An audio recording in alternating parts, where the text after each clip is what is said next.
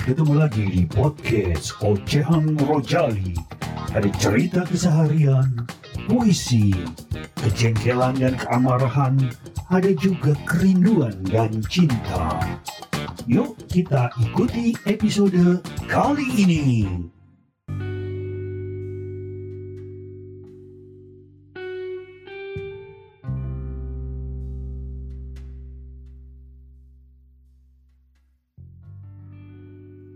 Halo, selamat malam, brother. Selamat malam. Duh, gimana nih? Ini yang ngobrol sama gue nih sekarang nih dari dari podcast mana ya sekarang ya? Podcast lu banyak sih. Enggak, sekarang cuma satu kok tinggal. Apa? Apa yang satu itu sekarang? Tinggal ya tinggal si podcast minggu siang itu aja. Habis yang personal nggak keurus, gue bingung mau ngapain lagi. Iya sih, lu udah ke, udah sibuk sih. Kalau dulu kan banyak waktu luang ya, jadi kita Iya. ngerjain apa pun enak gitu. Ya sekarang boro-boro lu kena luang lu. Dikit-dikit Ah. disuruh ngerjain AUAE. Eh, boro-boro kadang-kadang ada aja callingan jam 8 jam 9 gitu masih Hmm. masih ngerja, nungguin sesuatu. Mulai rame nih tapi podcast nih. Kemarin aja udah ada lebih dari seribu baru. Ini nanti minggu depan seribu baru. Gue udah makin sebodoh amat deh. Pokoknya ngomong. Benar, benar. Benar. Kita sebagai orang lama ngomong-ngomong aja udah. Iya, bagus atau enggak terserah pemirsa. Cuman kan kebanyakan kan anak-anak podcast baru sekarang ini kan emang dia mengincar sprintnya itu ya. Alias duitnya untuk dialihin ke yang platform lain juga gitu loh. Tapi bro, gue juga, jadi nye- gue juga nyeprin loh. Tahu-tahu udah 70 aja. Masalah yang Nah. lain-lain sih nggak gue pikir. Mungkin gue gabut gitu ya misalnya. Kan pasti banyak pikiran tuh. Ini pandemi lah, perusahaan Ya. gimana lah. Ya udah pokoknya Hmm. gue ngebacot aja udah. Iya udah udah gitu. Cuman ka- kalau gua sama, sama anak-anak gue ngetreat ngetreatnya beda sih ya.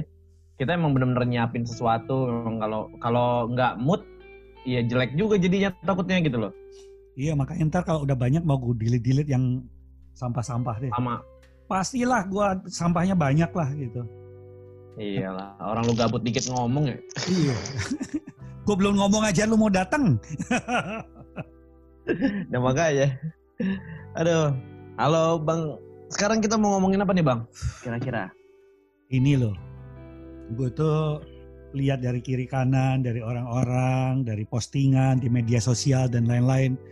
Itu ada semacam kebanggaan-kebanggaan gitu.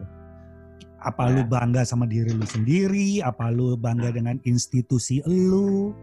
Itu yang bikin Hmm. gua bertanya-tanya bener nggak sih kebanggaan itu ada atau sebenarnya itu cuman ilusi untuk memotivasi diri kita kayak, gitu bro Oh. I see. Kebetulan lu ngomong sama orang yang nggak pede. nah sama gua, lu pikir gue pede apa kan cuman alter Ah. ego gua aja yang pede Iya. gue tuh emang Aprita nggak pede sih bang orangnya. Kayak gue tuh ngambil keputusan apa apa pun tuh selalu ya pikiran gue tuh banyak gitu loh. Bahkan si keputusan belum jalan aja gue udah memikirkan yang lain di depannya satu dua langkah ke depannya gitu loh. Jadi itu yang bikin gue nggak pede. kan itu benar itu ham jadi lo harus berpikir dua tiga langkah di depan orang yang berpikir pada satu taraf gitu Iya sih. Cuman pada akhirnya decision making gue jadi labil. Kalau gua sok tahu ya ini masalah emosi dasar lu nih. Emosi dasar lu sebenarnya pertama gue pikir lu dominan ternyata lu nggak dominan. Nah, Ternyata lu- tahu kan? iya awal gue kenal lu gue pikir lu dominan banget. Podcast lu kan dominan tuh. Keren-keren Hmm. emang. Karena ada eh PD kali ya bahasa gampangnya ya jadi Iya ya. di podcast lu keren-keren gitu. Mm-mm. Tapi one in person kita makin kenal, makin koncoan, Hmm. lu nggak dominan sebenarnya. Lu nggak mementingkan diri lu sendiri. Memang bang. Itu udah lu dari lebih dulu mikir sejalur nggak sejalan nggak dengan yang lain ini dan sebagainya kayak gitu deh kira-kira Iya, kalau kalau- pokoknya kalau bisa gua ngasih jalan ke orang dulu, kayaknya gua ngasih jalan dulu ke orang, Bang. nah nggak ke lu dulu kan Enggak, nah karena gue udah tahu caranya gitu loh ibaratnya. Gue udah tahu cara ke sana, biarin orang dulu yang nggak tahu nih jalan. Gitu. Ibarat kata kita lagi di satu jalur gunung, gue tuh sebenarnya udah balik udah bulak balik ke atas gitu loh. Tapi gue nggak bakal nyampe atas banget. Jadi biarkan teman-teman gue dulu yang nyampe atas tuh. Caranya udah gue tunjukin karena gue udah tahu caranya gitu loh. Hmm. Kadang-kadang itu sih analogi-analogi yang gitu lah.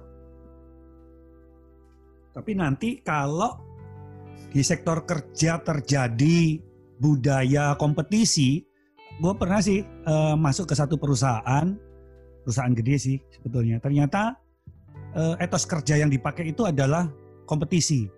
Jadi selalu Hmm. ada eh, karyawan terbaik, kayak gitu-gitu tuh yang dipampang itu kan biasa suka lihat kan lu kalau misalnya ke mana karyawan Hmm. terbaik minggu ini, Iya, bulan ini. iya, iya. Nah itu kompetisi itu. Nah dalam kompetisi seperti itu terjadi nggak di tempat lu kerja? Enggak sih kayaknya. Atau gue yang nggak ngeliat. Karena Indian ya, ya kalau gue yang gue rasain sekarang, kita pun punya kelebihan dan kekurangannya masing-masing dan memang fokusnya pun ternyata udah dipecah dari awal. Ya, lu kan udah Jadi melesat kayak- duluan dulu. Ya kalau dibilang melesat duluan sih enggak juga ya. Cuman emang udah dari sekarang tuh kita udah dipecah gitu. Jadi kalau kalau kalau gue ya nganggepnya kompetisi di mananya lagi. Mau banyak-banyakan bikin berita juga siapa juga yang mau baca gitu loh ibaratnya kan. Berarti ke editor dulu ya, chief editor ya, apa namanya tuh yang? Iya. Iya editor. Kalau gue produser lah kan video. Iya iya iya. iya. Nah iya. Nah. orang udah di, udah ditargetin udah diarahin kok kita bikin ini bikin ini. Cuman kan kita tetap ngajuin tetap itu. Mungkin penilaian dari situ kali.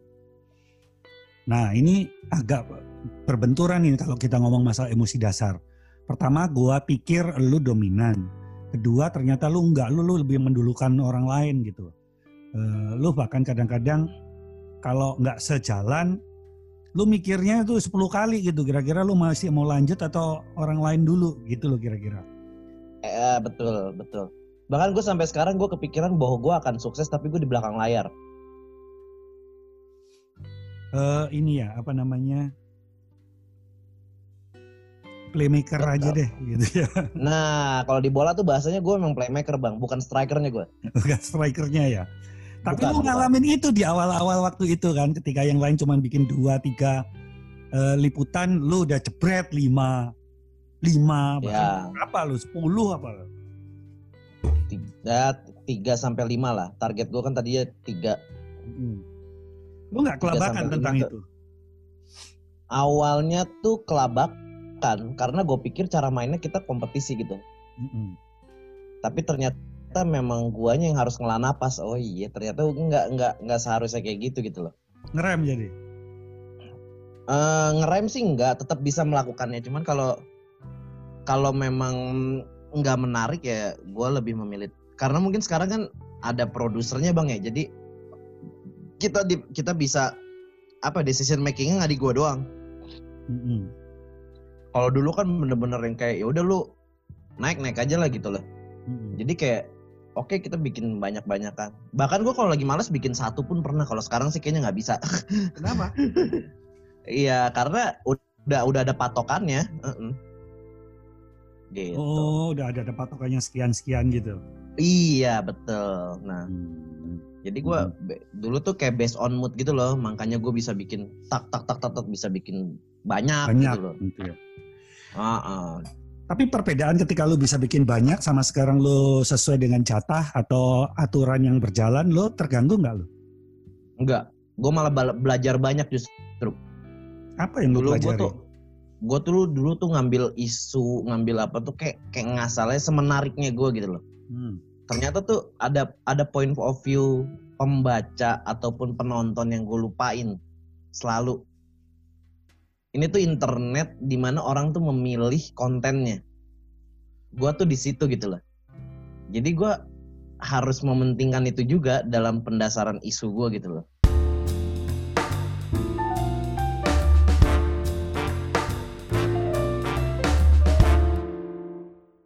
Bal, eh, eh Ilham, gua kan Hah? tahu lu kerja apa. Yang dengerin mungkin bingung, lu sih sebenarnya kerja apa sih lu? Gue tuh reporter video. Bukan bukan reporter online artikel gitu bukan. Tapi Hmm. setiap video itu selalu membawa berita ya. Iya, selalu. Kayak kayak kadang-kadang kayak kita mengubah suatu artikel menjadi bentuk visual gitu loh. Wah, itu pekerjaan gue juga. Berapa lama lu mempelajari atau ritmenya tentang bagaimana gambar bisa menjadi sebuah berita gitu? Enggak sih karena kuliah gue itu mungkin ya. Jadi gue udah Hmm. bisa membayangkannya. Cuman yang gue mungkin yang gue pelajarin sampai sekarang tuh ya cara mengambil topik bagus, isu bagus. Karena kan secara data aja gue tuh nggak megang. Nggak megang. Gue maksudnya data data Google, Google maksudnya kayak Google Analytics sih itu aja gue tuh nggak jarang ngeliat gitu loh. Itu yang kadang-kadang gue jadi bertanya, oh ini tuh naik nggak sih mbak? Ini tuh layak naik nggak sih? Yang gitu-gitunya sih yang akhirnya gue masih belajar sampai sekarang. Hmm. Sampai segini, lu merasa pede nggak dengan pekerjaan lu? pede-pede enggak sih bang. Nah, Gue tuh gini loh, gini. Gue tuh kalau mau dibilang kayak wartawan anak baru gitu loh, cuman Iya kan gue melihat teman-teman gue yang lain yang menjadi wartawan ya mereka tuh pede dengan apa yang mereka kerjakan mereka bahkan bangga. Tuh gue tuh sampai sekarang tuh belum per- belum menemukan itu gitu loh. tapi ada satu satu sebuah gambaran yang ingin kamu raih supaya kamu bisa bangga atau pede gitu gampangnya. Ada setiap gue bisa wawancara satu orang ini, satu orang itu gitu loh. Itu tuh gue biasa biasanya ada bangga bangga kecil ya bang. Hmm. apalagi kalau gue tahu ini orang tuh nggak pernah mau diwawancara gitu loh tiba-tiba sama gue lan cair aja gitu loh itu tuh gue bangga bangga kecil sih itu memudahkan nggak buat lo untuk ketemu satu komunitas baru? Misalnya lo lagi mau ngeliput berita gitu kan pasti banyak orang baru juga ya. hmm. Either orang baru, either- misalnya orang pas pampres gitu, Iya. baru gitu. Lo kan Iya. nggak pernah main sama pam pampres misalnya. iya Itu Eh, mem- pengaruh pengaruh pengaruh pengaruh ya cuman mungkin guanya kalau gua tuh tipikal orang yang gampang cair di awal aja gitu. ya cari omongannya gampang lah cuman ke sananya untuk nerusin hubungan itu tuh gua kurang yakin Tinggal aja bakal dulu, bertahan. tinggal pulang dulu. Iya, iya kayak gitu aja. Gue tuh orangnya gampang basa-basinya, Iya, iya. gampang basa-basinya tapi nerusin ke sana itu susah banget. Gampang bahasa basinya mudah-mudahan lu bukan orang yang basi tapi. Wah, mudah-mudahan sih enggak lah. Iya, alhamdulillah masih sekarang sampai sekarang masih banyak kok yang ngobrol. Gitu. iya. Cuman lu dibilang preman juga kagak, ngerokok aja kagak lu. Ngerokok berhenti bang, bukan enggak. Kok bisa ya? Kok bisa? Iya. Iya, kar kok bisa ya karena mungkin apa yang gue suka udah beralih kali, udah nggak ngerokok. Gampangnya sih gitu aja. Iya, iya, iya. Tapi kalau lo jadi laki-laki umur selu gitu ya, di mana orang lain tuh banyak mengalami namanya quarter life crisis atau krisis seperempat kehidupan gitu. Lo ngalamin nggak sih? Ngalamin bang, lah. Gue kan waktu berapa bulan lalu gue sempet nelpon lu ya. Iya. iya soal karir gue, gue mau ke mana lagi habis ini, gue mau ngapain lagi, apa yang harus gue perbuat dengan ini gitu loh. Kan gue ngalamin itu semua. Nah, itu Semua, cuman mungkin ada orang yang bi- membiarkan itu berlarut berlarut-larut, akhirnya jadi drama buat dia gitu loh. Gue tuh nggak suka dibikin berlarut-larut, gue tuh pengennya selesai gitu loh, udah. Hmm. Heeh. karena orang laki-laki itu katanya selalu punya eh, tendensi machoism. Machoism itu adalah bahwa oh ya gue laki nih maka gue harus bisa ngatur, gue harus bisa A, B, C. Gimana seluruh Hmm. orang atau sebagian orang itu ikut omongan gue. Lo ngerasa kayak gitu nggak sih? Nggak. Enggak. Gue tendensi gue malah lebih suka yang diarahin. Sumpah. Gue tuh orangnya nggak suka ngatur orang. Kalau kalau kita kalau kita get along kayak gini tuh ya gue bahkan bahkan lebih mengikuti cara main si orang itu dibandingkan gue mengedepankan ego gue gitu loh. Jadi sebagai laki-laki lu nggak ngalamin masa quarter life crisis itu. itu ya? Kalau quarter life crisis soal kehidupan sih ya pasti ngalamin lah bang. Cuman kalau dari sisi machoism itu gue enggak, Enggak ya. enggak, enggak. Bahwa laki-laki harus punya A, B, C. Kan Bang, dari sisi bang. agama juga eh nantinya istri harus gitu. nurut sama suami, bukan suami harus nurut sama istri, gitu kan? Enggak lah, enggak lah. Kita moderat aja lah, Hmm, asik. gitu. imbang lah. Di sini mah imbang lah. Mau Imbang. ngomongin agama, mau ngomongin hidup kehidupan realitanya tuh lain loh bang. Oh, lain ya. Panjang. Iya, gue kan panjang berani ngomongin agama gua. Jadi, Apalagi gua gitu kan. Iya, itu tuh satu jembatan yang pan, satu butuh satu jembatan yang panjang buat connect. Iya. Jadi kayak, Lu Model pernah gitu. nggak melakukan sesuatu agar bisa menjadiin menjadi sebuah kebanggaan buat nyokap bokap lu gitu? ah berkali-kali. Nggak berkali-kali sih, maksudnya beberapa kali pernah. Tapi ternyata berada di atas tuh tidak seenak yang gue kira.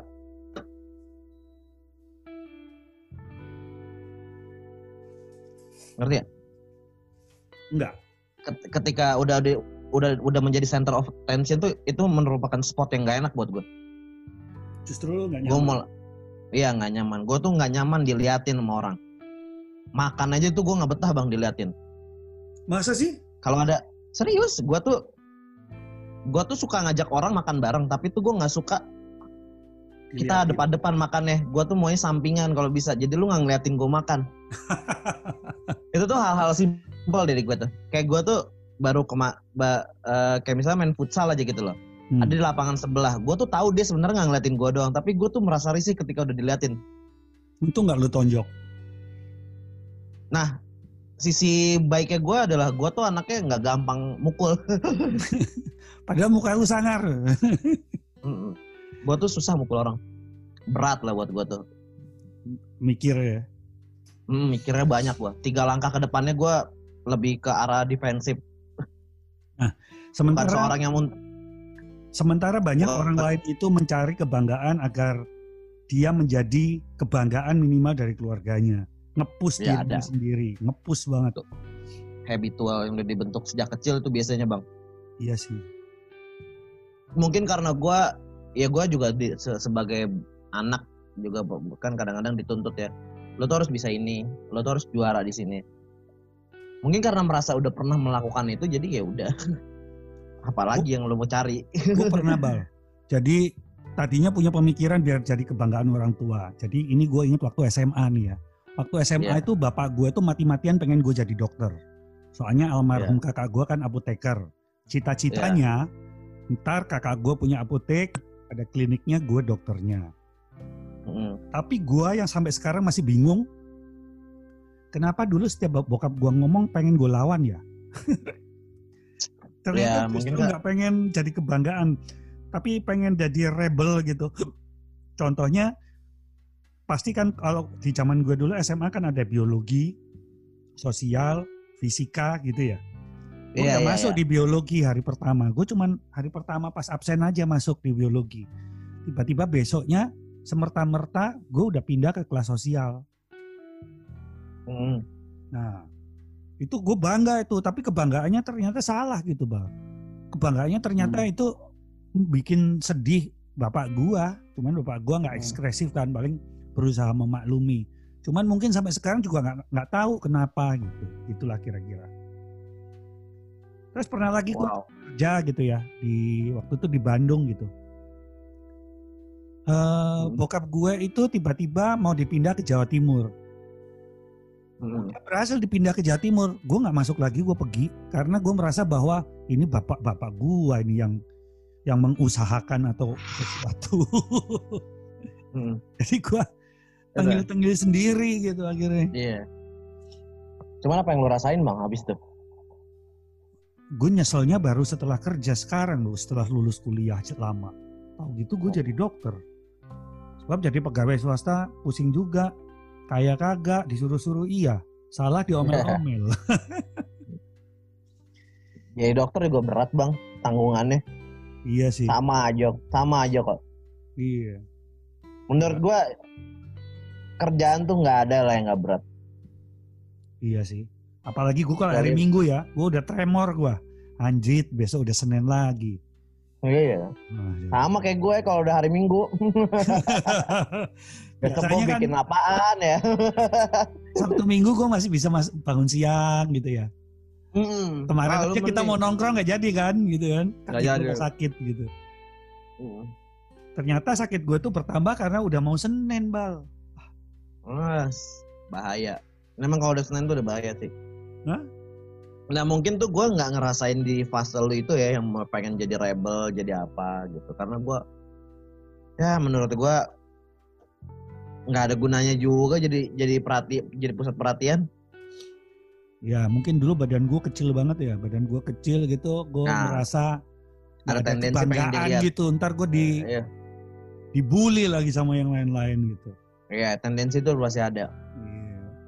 Mungkin gue di masa SMA gue masuk ke sekolah yang membulinya udah nggak pakai fisik kali ya, pakai mulut gitu loh. Jadi gue merasa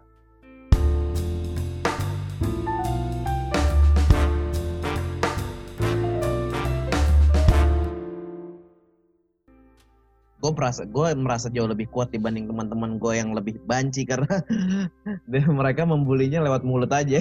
Nah, itu Iya. sedikit banyak dari ketika kita perjalanan kita menuju dewasa ya. Menuju ya menuju titik sekarang lah gitu. Hmm. Titik sekarang. Itu dari Iya. sisi sekolah mungkin, kemudian dari Iya. sisi pekerjaan gitu. Cuman yang anjing banget gue tuh kalau dari sisi relationship tau nggak? Waduh, ah, ini berat nih. Nah, dulu waktu gue umur di bawah 35, gue pedenya setengah mati. Gue bangga banget jadi diri gue sendiri gitu. Hmm. Nyata itu menjadi musuh karena mulai sok-sokan gitu loh, belagu gitu loh. Hmm, ngerti ngerti. Nah, ketika 35 udah ber- masuk ke 40-an, gue baru nyadar, ternyata gue makin botak ya, makin botak dan pitak gitu. Nah, ini lama-lama gue jadi upin ipin nih gue, gitu kan. Nah, itu mulai hilang lagi pede gue. Secara fisik udah nggak meyakinkan ya. Iya, padahal dulu kalau di mall gitu, itu cewek duduk di mana mau sama siapa gue samperin gitu. Hmm. Waktu di Bandung, gue bahkan kalau malas kerja itu gue ada istilah namanya ngebayur. Ngebayur itu bak mobil ngiter-ngiter di kampus-kampus. Nongkrongnya di depan nih. Kagak nongkrong kalau ada cewek di bel, ayo ayo ayo gitu. Yuk jalan yuk Oh. gitu. Dulu pede, sekarang boro-boro gitu. Ah, Gimana kalau gue pakai wig ya? Mungkin kayak Pak Tarno lagi. Bim salah bim. Itu Pak Tarno tuh suatu eksperimen yang gagal sih buat gue. Eksperimennya gak kumaha. gagal lah. Itu itu menurut gue tuh dia tuh sebenarnya cuman ya kayak diperalat aja. Di- Dibuat lucu-lucuan gitu ya. Ya dibuat lucu-lucuan aja. Untung dia butuh duit ya. Kalau enggak mungkin dia udah sadar kali. Iya. Sur- Disuruh jadi objek penderita ya. iya loh. Dan itu bertahun-tahun loh bang. Itu hampir 20 tahun loh. Dia kerja kayak begitu aja ya. Yang yang yang yang lebih yang lebih muda dari dia udah naik kelas gitu loh ibaratnya. Yang lebih muda udah naik kelas gitu kan. Mm-mm. Kayak Vicky lah gitu, kayak Vicky Prasetyo udah naik kelas jadi host gitu. Dia mah gitu-gitu aja. Iya sih. Jadi Heeh. jadi gue kadang-kadang mikir gini akhirnya nih Ham. Kebanggaan bisa jadi PD atau self esteem Ya, itu bisa positif buat kita. Tapi lebih banyak jadi negatifnya kalau kita nggak lihat situasi dan nggak sadar posisi. Nah, bener. Kalau dari sisi gue tuh kayak ibaratnya itulah gue kadang-kadang mensyukuri bahwa gue tuh adalah tipikal orang yang berpikir 2 sampai tiga kali ke depan sebelum jalan. Oh, dulu gue takut. kromong, sekarang yang gue kerasa banget. Gue Oh, tuh misalnya ya, contoh nih misalnya dari relationship, pertama awal gue pede, oh dia mau sama gue nih pede, oh dia setia nih sama gue nih, bla bla bla bla. Tapi ternyata kenyataan yang terjadi adalah kebalikan daripada apa yang gue pikirkan dengan sok pede tadi. Mm-mm. sok pede itu jadi jadi sotoy lah, sok tahu, sok iye, belagu, belagu banget gitu. Jadi dari beberapa relationship yang gue pernah jalanin, kepedean itu jadi musuh akhirnya buat gue ya. Betul betul. Wow, berat ya. Berat. Kalau dulu mah mau duduk di mana ketemu di mana ya gue ikutin. Dari cewek naik angkot aja gue ikutin angkotnya. Tapi sejak gue menjadi gadun, menjadi gadun, menjadi tua, jadi tua. menjadi tua, gue berasa uban gue mulai tumbuh, di kumis ada, di alis ada, gue jadi mikir. Jadi gue setidaknya sisi baiknya mulai tahu posisi lah. Sebelumnya sih nggak peduli amat sama yang lain-lain. Hmm. Sama sih, gue juga ngalamin itu kayak kalau di relationship itu kayak gue tuh selalu ngerasa semua orang tuh pasti bisa ya punya punya hubungan gitu. Apalagi gue gitu loh. Cuman lama-lama ke over ke, ke self esteeman ini gue yang ngebuat gue malah menjadi picky. Iya. Heeh. Ya malah gue berasanya baru-baru sekarang ketika Mulai stabil ya. udah udah mulai nggak stabil nih gitu kan masalah hati gitu baru tuh terus anjir bener juga ya gue emang ternyata tuh su- sesuatu tuh emang kita tuh emang perlu turun ke bawah gitu loh sekali lah buat ngeliat keadaan Tapi itu Bang, yang udah gue iya itu tuh yang gue apa apa yang gue sempat ngomong di waktu kita kumpul di kafe dulu kan gue gue ngomong kan gue sudah sedemikian pedenya si A ini bakal setia kayak sama gue nggak bohong gitu ya. Gue udah terlalu Iya. pede dengan hal itu. Dan ternyata ke- itu yang terjadi. Sesuatu yang tadinya gua gua takutin ternyata itu datang dengan tiba-tiba. Nah gue nggak kayak lu mungkin. Lu masih bisa berpikir dua atau tiga kali di depan pemikiran seseorang. Gua enggak, gua udah cepat terlalu, terlalu cepat untuk mudah merasa puas dan bangga. Dan ternyata kalau gue pikir bukan bangga itu. malah Belagu. menjadi malah menjadi belagu iya Iya belagu. ada ada ada tuh istilah tuh kayak nekat tuh belum tentu berani Karena dia nggak memikirkan banyak hal. Nah, itu sebenarnya kata intinya. Nekat tuh belum tentu berani. Berani itu juga belum tentu nekat. Eh buka eh tapi berani itu bukan nekat karena berani itu pasti dia berpikir Hmm. siapa lawannya, bagaimana cara menghadapinya, sampai bagaimana cara mengatasinya jika kita kalah. Hmm. Tapi terkadang orang nekat tuh tidak memikirkan itu. Gitu. Iya sih. Eh, kayak misalnya kalau dari relationship jelas gue udah kehilangan masalah self esteem atau kebanggaan itu udah hilang dah gue. Jadi akhirnya gue takutnya ketika gue melangkah pada satu situasi bodoh amat. Mm-mm. Masih ada yang gue takutin juga kalau gue bodoh Ah. amat, maka Iya. gue bisa kalau gue bodoh amat, jangan-jangan ntar gue jadi manusia terlonely. gitu loh. itu, itu sih itu mulai tumbuh Iya. dari Itu yang lo takutin ya bang? iya Dari kapan? Dari dulu. enggak sih dari gua tahu kalau gua itu udah mulai botak Wah. enggak jadi bukan masalah botaknya ya jadi botak kan itu cuman apa ya cuman indikasi bahwa usia itu terus bertambah harus sadar posisi sadar diri. Nah itu waktu Betul. itu belum belum sadar diri dan sebagainya masih ajar aja sesuka sukanya sehingga kebanggaan itu mulai hilang. Yang kronis adalah kadang-kadang gua kalau ketemu nyokap bokap gua kan udah sepuh ya. Gue sampai Iya. mikir gini gue belum bisa bahagiain orang tua gue eh gimana nih? Itu jadi pikiran sama gua. Iya, tapi kan bahagianya ada cara masing-masing. Mungkin ada yang lo nggak tahu kalau mereka juga sebenarnya udah bahagia juga. Melihat lo progresnya sejauh itu loh dengan apa yang lo pilih. Mungkin ya, gua kan nggak tahu. apa yang lo alamin kan apa yang lo alamin kan tidak sejauh apa yang gue alamin kan. Cuman kalau dari cara logika yang normal sih harusnya sih mereka ada yang dibanggain sih, even apa pun itu. Naturalnya sih seperti itu bang. Mm-mm. Cuman mostly tuh orang nggak tahu loh. Orang lain ter- bangga terhadap dia tuh karena apa tuh nggak tahu. Nah kalau gue tuh berusaha untuk tidak tahu. Kayaknya kalau nggak tahu malah enak tuh bal. Orang nggak jadi tuh. was-was. Nah bener, lu juga nggak jadi was-was bang. Ah, iya was-was. Lu juga jadi nggak mikirin. Jadi lu kayak lu lu bergerak aja sesuka lu deh gitu loh. Iya. Bener, itu yang gue tanemin dari dulu malah itu dari gue lulus SMA apa. Gue tuh lebih memilih untuk orang tidak tahu pergerakan gue, tapi orang tuh sometimes notice kalau gue tuh di situ tetap kok gitu. Gue tuh tetap ada, cuman mereka tuh nggak notice gue bergeraknya pakai apa dan ke mana dan gimana. Itu tuh selalu jalan ninja yang gue jalanin sampai sekarang. Bahkan sampai sekarang banyak yang nggak tahu kalau gue kerja di tempat gue sekarang. Iya lu diem aja sih. ngapain bang? Gue tuh gue tuh cinta kerjaan gue juga bukan berarti gue harus ngomongin itu setiap hari kan ibaratnya. Iya iya. Tapi bukan berarti bahwa lu nggak bangga sama institusi lu kan?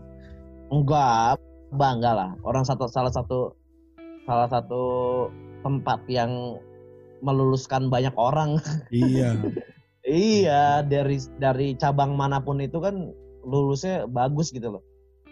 Lu masih punya ambisi nggak dalam uh, Punya. perjalanan karir lu? Punya Masih punya kan?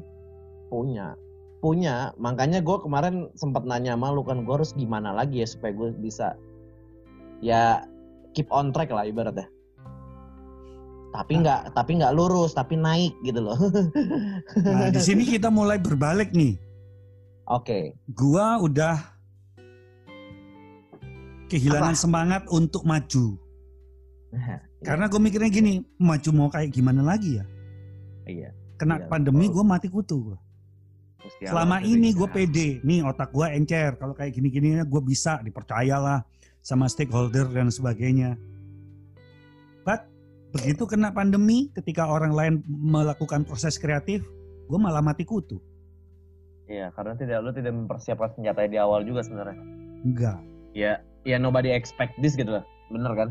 Ekspansi, cuman ekspansinya nggak dipikir tentang kondisi-kondisi yang akan datang. Ternyata benar. nah Dua hal datang, satu krisis ekonomi, hajar lagi pandemi, Pandemi. atau kebalikan kebalikannya. Iya. Itu udah Pandemi pandemi dulu baru krisis ekonomi sih sebenarnya. iya sebenarnya seperti itu. Walaupun di negara lain sebenarnya masalah krisis itu udah mulai dari lama ya sebetulnya ya. Cuman Gua- Indonesia nggak ada yang ngakuin loh. Kalau Bukan ternyata kita ada yang sedang sedang mengalami masa sulit gitu. Iya. Eh, Karena beberapa nggak sektor yang terdampak tidak sebanyak sektor yang tidak terdampak, Bang.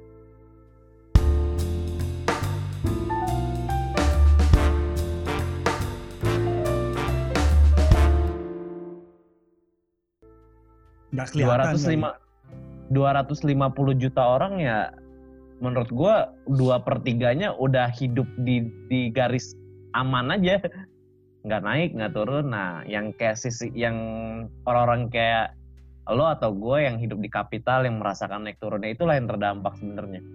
Ya, orang-orang di luar daerah tuh nggak nggak nggak nggak nggak terdampak banget sih gue rasa nyokap kemarin sama bokap pulang kampung katanya toko masih buka lancar-lancar aja ketawa-ketawa Oh ya?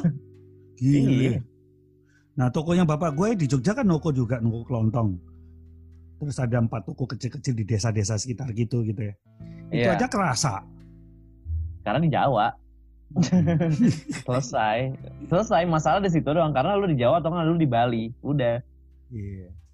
atau lu di kota-kota besar lainnya gitu loh kalau di kota-kota kecil mah enggak bang mereka tetap tawa aja karena memang udah terbiasa dengan ketidakadaan itu nah gua sampai sekarang tuh membiasakan diri untuk tidak bia untuk membiasakan dengan ketidakadaan orang-orang itu kayak orang itu tuh udah biasa hidup dengan seperti ini aja gitu loh dan gue juga pengennya kayak gitu terus itu yang membuat gue kayaknya tidak dominan ya Ah, karena gue kayak elu. standing Iya. Kalau menurut elu,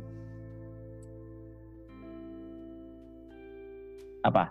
Perasaan bangga hati, bangga diri itu masih perlu nggak sih? Perlu. Perlu untuk, apa? memacu untuk, diri. Untuk, untuk apa Ham? Untuk memacu kreativitas lo lah salah satunya. Lo tuh, ba- lo tuh sebenarnya ada bangga bang. Gue juga pun ada meskipun gue tidak mau dilihat gitu loh ya.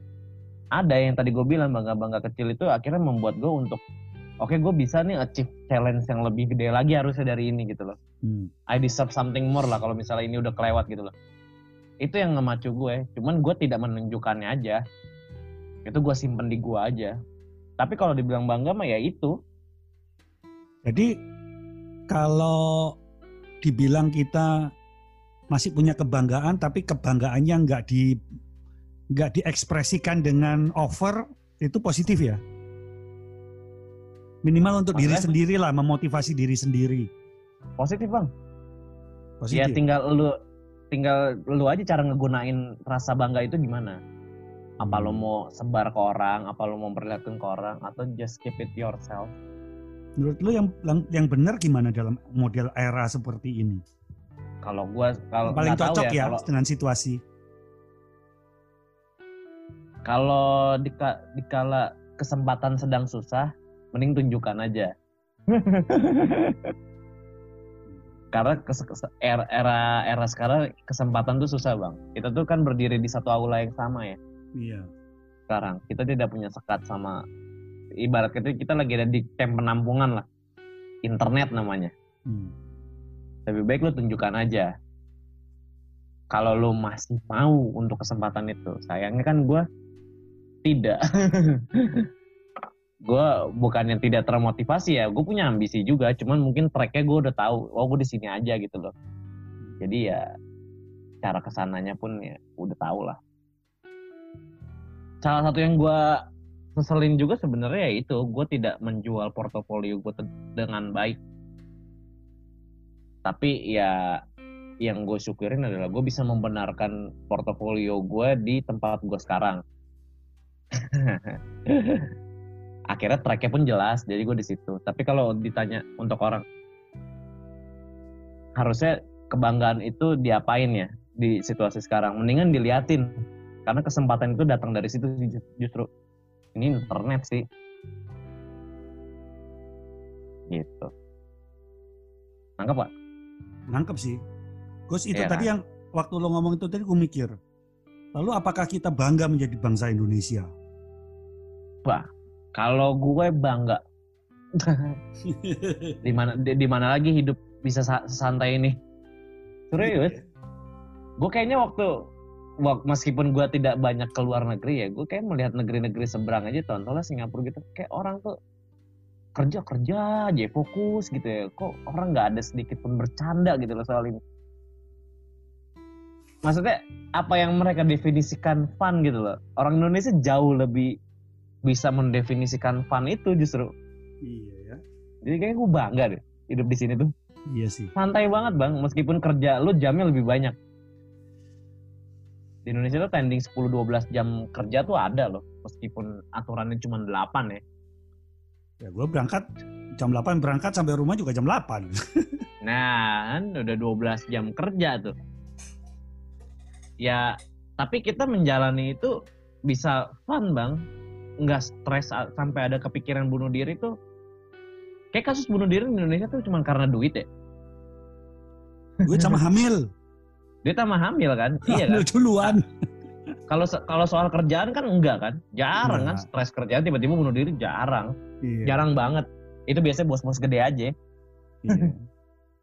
Mm-mm. ya itulah Indonesia kalau misalnya ditanya bangga ya itulah jawaban gue bangga lah kita kerja bisa fun nongkrong bisa enak gitu loh ya orangnya ketawa mulu Lucu nggak lucu ketawa. Punya duit nggak punya Iya. duit ketawa. iya loh iya loh bisa ngeliatin orang naik motornya diketawain bisa loh dan orang yang lain tuh nggak marah gitu loh marah sih harusnya cuman kita lebih nggak peduli aja gila Iya. Tapi Bangga. dalam situasi seperti ini gue kehilangan beneran tentang sesuatu yang namanya nongkrong. betul sama. Gue pun juga begitu. Gue kemarin sempat nongkrong di luar kayak maksudnya dengan skala grup yang kecil juga ada protokolnya lah tetap ya tetap masker apa gimana. Itu aja gue udah merasa terhalangi ya. Kita tuh tidak bisa nongkrong sebebas itu lagi gitu loh. Iya. nggak tahu sampai kapan soalnya kan. Jadi gue Iya. bisa bilang bisa kita gue kehilangan itu sih bener Iya kan, Kehilangan yang kehilangan namanya- nongkrong gua itu kehilangan. nongkrong tuh bener-bener gue juga kehilangan apalagi dari sisi kerjaan nongkrong itu sebenarnya membantu banget bang Iya. iyalah Gue dapat project su- justru dari nongkrongnya bukan dari ketika di, di belakang kantor. Nah, gue duit sampingan gue dari dulu tuh di situ doang bang. Nongkrong. Nongkrong aja udah, ntar tiba-tiba ada gawean nih temen gue butuh orang. Nah, Iya, bener. nah, udah nah aja tuh gue tuh. Sekarang mah ya Allah ketemu aja susah. Tapi Ham, eh, mungkin pada saat ini banyak sekali teman-teman cowok, eh, teman-teman kita di luar sana yang satu bisa kehilangan kebanggaannya, yang kedua malah memasang kebanggaan-kebanggaan semu. Kebanggaan semu itu adalah misalnya, oh anaknya orang kaya nggak ngapa-ngapain pasti nanti keluar apa namanya eh, warisan misalnya. Akhirnya timbul istilah-istilah crazy rich mana, crazy rich Iya. mana Nah, iya. itu udah kebanggaan-kebanggaan semu. Kalau bangkrut ya tensinya minta ampun. Dia nggak tahu ya kalau beban jadi jadi anak orang kaya kan mertahanin usaha bapaknya yang susah. Iya. Kan nggak Iya, satu dua semua- doang. Majunya di Iya. generasi pertamanya, generasi kedua, generasi ketiga ambruk banyak. Eh banyak. Kalau gue bilang dia bapaknya kaya, ya nggak juga sih menurut gue. Dia nggak mungkin bisa kaya kalau dia nggak pinter mertahanin usahanya Iya benar. atau untuk mertahanin harta bapaknya. Menurut gue sih itu. Iya, jadi- iya. Gue awalnya juga skeptis gitu bang. Ah dia mah karena dia bapaknya kaya aja jadi bisa ngapa-ngapain. Tapi sekarang setelah gue setelah gue ada di kerjaan ini dan gue tending lebih bergaul sama orang-orang yang seperti itu ya, Hmm. mostly gitu loh. Gue jadi berpikir bahwa eh ternyata jadi mereka tuh stresnya setengah mati loh. Karena Iya gue gua tidak mempertahankan apa yang mereka pertahankan. Gue mempertahankan karir gue sendiri aja. Iya sih. Lah dia kan turunan emak bapaknya yang dipertahanin sama dia. Iya. Bebannya jadi dua kali menurut gue. Jadi susah. Jadi menurut gue di hidup ini ya bener nggak ada yang enak. enak tuh lu bikin sendiri. Enak tuh definisi inilah definisi pribadi lah kalau menurut gue tuh. Gue kayaknya ketepak sama omongan lu yang barusan. Apa? Coba lu ngomong lagi bahwa Enak tuh definisi yang lo bikin sendiri. kalau terjadi nggak enakan sama orang, maka semakin kita Ada. ngurusin orang ya semakin nggak enak kali lu ya. Iya. Kalau nggak enak, kalau kalau lu merasa nggak enak kan ada yang salah sama lu. iya. iya, iya, iya. Jadi bukan berarti apa mungkin. Kalau misalnya gua kemudian mulai berubah kayak begini gimana Ham? Gue sebodoh amat lah sama orang lain. Yang penting gue dulu Nggak masalah. Karena gue berpikir gini, kalau gue dulu udah stabil, udah cukup, baru gue bisa mencukupi atau membahagiakan orang lain. Gimana gue bisa membahagiakan orang lain kalau diri gue juga belum bahagia?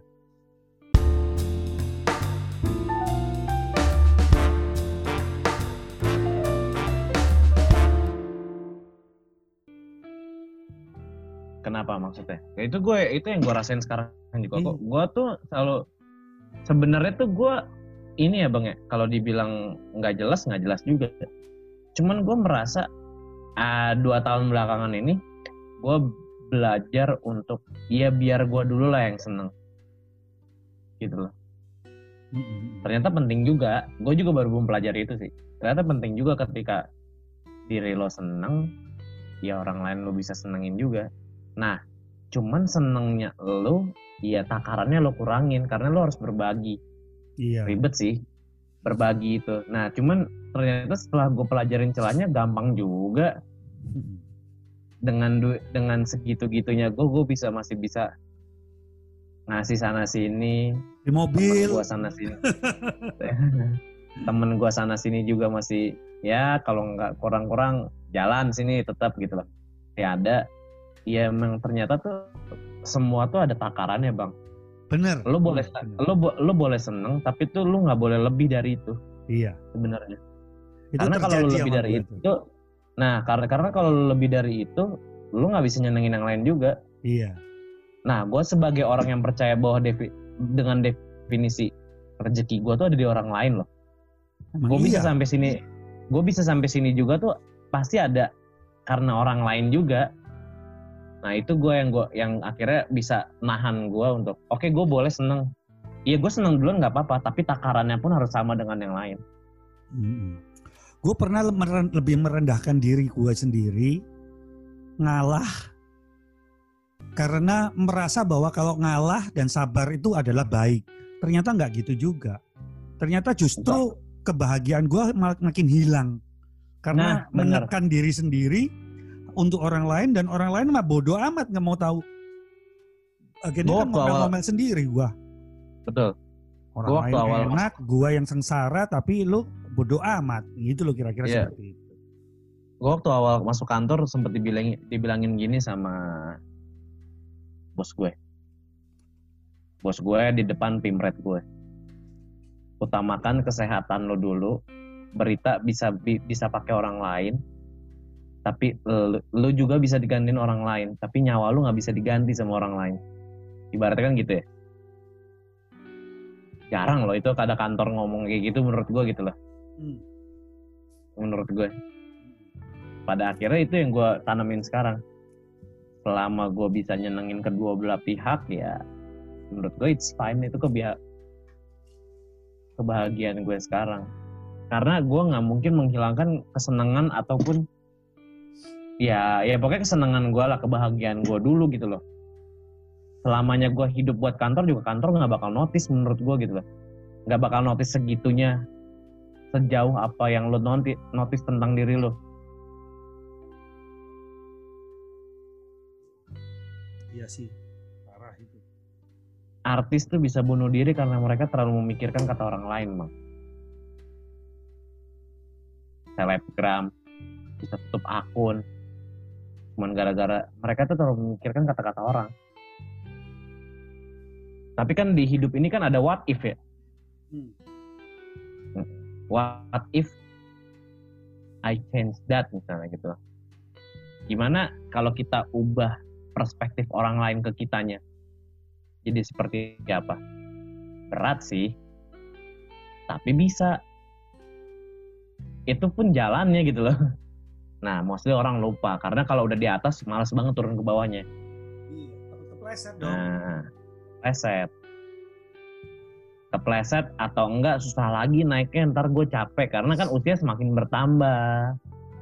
Jadi untuk menghindari eh, kegabutan hati, jadi daripada merendah untuk orang lain sementara orang lain tuh nggak tahu diri, ya udah kita penuhin diri sendiri kita diri kita sendiri aja dulu agar kita cukup tenaga, cukup energi, cukup Buat- bekal untuk berbagi dengan orang lain. Iya. Betul, itu yang gue tanemin sekarang. Iya, di gua. Setuju gua, gua mau ngikut lu, gua Gitu. berguru sama lu sekarang. Istirahat, istirahatlah yang cukup supaya lu bisa membuat orang lain ketawa esok hari. Iya. Iya, Iya. iya, gua harus banyak menghentikan kebaikan-kebaikan karena ingin citra yang baik, tapi justru jebol Elunya sendiri. Iya, itu. Biasanya kesalahannya sih dari situ sih. Karena kita terlalu banyak yakin terhadap orang lain. Padahal orang lain juga berpikirnya tidak seperti apa yang lu pikirkan ya. Iya, Iya, mereka Baik tuh banget, justru juga mereka tuh justru malah mencari kebahagiaan di lu. Mungkin itu kali yang nggak lu sadarin bang dari dulu. iya. Nah, dan lu kasih kebahagiaan kebahagiaan dia plus kebahagiaan lu juga. Enggak ternyata bukan gue yang kebagi, gue maksain diri. Nah, lu maksain diri supaya mereka bahagia. Iya. Lu, lu berusaha menciptakan lingkungan yang baik di tempat lu. Tapi ternyata lingkungan yang baik itu tercipta sebenarnya tidak selalu baik. Adalah ups and down saya harus itu. Iya. Ya ada harus ada orang yang sebel sama lu bang emang. iya. Banyak udah musuh gua. ya udah. Tapi kalau sekarang udah kebanyakan musuhnya cuma gara-gara lu terlalu banyak berbagi ya lu bisa menjadi lonely. Iya. harusnya lu pasang kuda-kuda dari awal ya kita gue nggak berhak nggak berhak menyalahkan ya karena gue nggak tahu masalahnya apa cuman kalau misalnya dari dari ceritanya sih harusnya lu masang kuda-kuda dari awal lu membahagiakan orang-orang yang kira-kira bisa membahagiakan lu nah, Ternyata tidak. Oke, eh, Bar. Seneng Apa? banget ngobrol lu. Emang kayaknya receh tapi sebenarnya dalam. Ada hal-hal yang pengen lu pesenin nggak buat anak-anak muda, laki-laki sepantaran lu gitu? Tetap sadar. Realita tuh terus terus datang. Realita itu tetap datang, cepat sadar, sadar posisi ya. Iya sadar posisi, sadar diri. Sadar Menurut gua sih. Karena karena kebanyakan sekarang tuh orang nggak sadar diri mah. Nggak sadar diri. Pingsan kagak, mati kagak, sadar diri kagak. Gitu loh orang Iya. sekarang. Emang itu mati segan hidup tak mau tuh itu tuh. Iya. Bang, thank you Bang. Apa? Kapan-kapan kita ngobrol lagi boleh ya? Boleh boleh boleh banget bang. Udah Siap, lama gue nggak ngobrol-ngobrol lagi. Iya. Oke, sampai ketemu lagi. Sukses buat podcast Minggu siang. Siap. Thank you. Yuk.